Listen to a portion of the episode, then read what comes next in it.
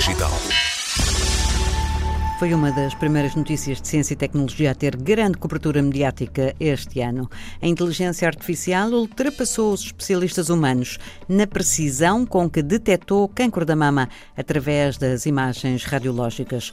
Não é a primeira vez que um sistema de análise de radiografias baseado em inteligência artificial tem um desempenho melhor do que o dos especialistas humanos, mas desta vez a dimensão do trabalho dos cientistas, eh, publicado na Nature, ajuda a reforçar os resultados. O algoritmo de inteligência artificial foi treinado e validado com recurso a mamografias de 26 mil pacientes no Reino Unido e 3 mil dos Estados Unidos. O sistema teve um desempenho melhor do que os médicos em duas frentes acertou mais na detecção de cancro do que os médicos que inicialmente analisaram os exames em causa e também melhor do que um painel de seis radiologistas que interpretaram 500 exames escolhidos ao acaso entre os que foram usados no estudo.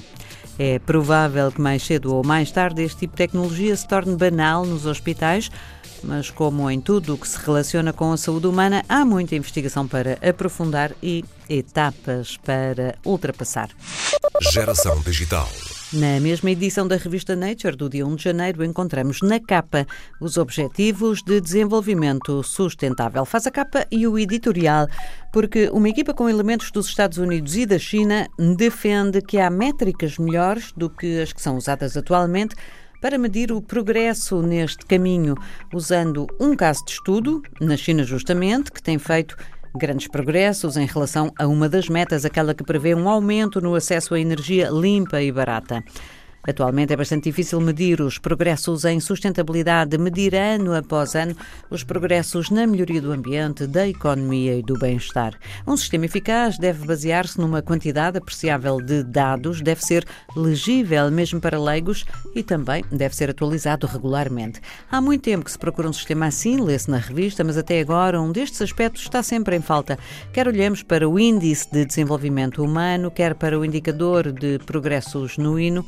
Investigadores americanos e chineses dizem ter a resposta para o desafio e construíram um sistema que permite comparar, numa dada região, o progresso feito ao longo do tempo.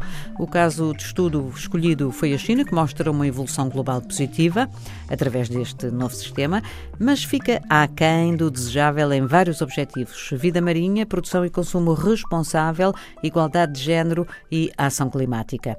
17 objetivos e um prazo de 10 anos, um curto prazo de 10 anos até 2030. São boas razões para acolher todos os contributos, mas o sistema agora proposto socorre-se de muita informação estatística que países menos desenvolvidos simplesmente não possuem. Por isso, pode não vir a ser ainda a solução de que o mundo precisa. Geração Digital.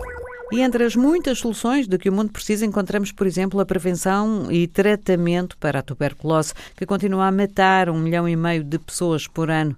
Ficamos ainda pela Nature de 1 de janeiro para ler que cientistas norte-americanos conseguiram, com uma vacina que já existe, a única, aliás, obter uma proteção praticamente total contra a doença, simplesmente alterando o modo de administração de intradérmica para intravenosa. A única vacina disponível atualmente continua a ser a famosa BCG, que é eficaz em algumas formas da doença na infância, mas que não assegura proteção total ou sequer alargada na transmissão pulmonar do bacilo em adultos.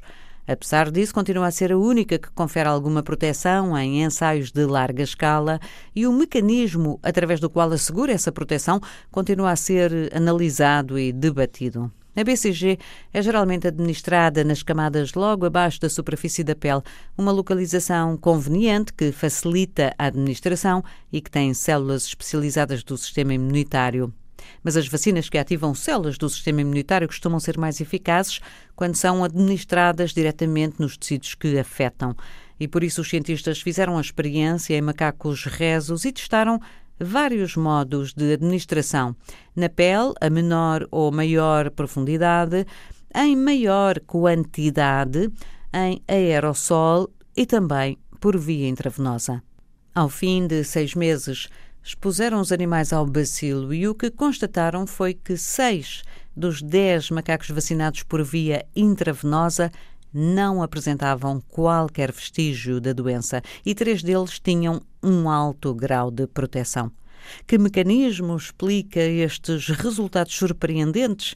Isso é o que ainda não se sabe, mas o aprofundar desta investigação pode bem vir a encontrar mais e melhores armas no combate à tuberculose.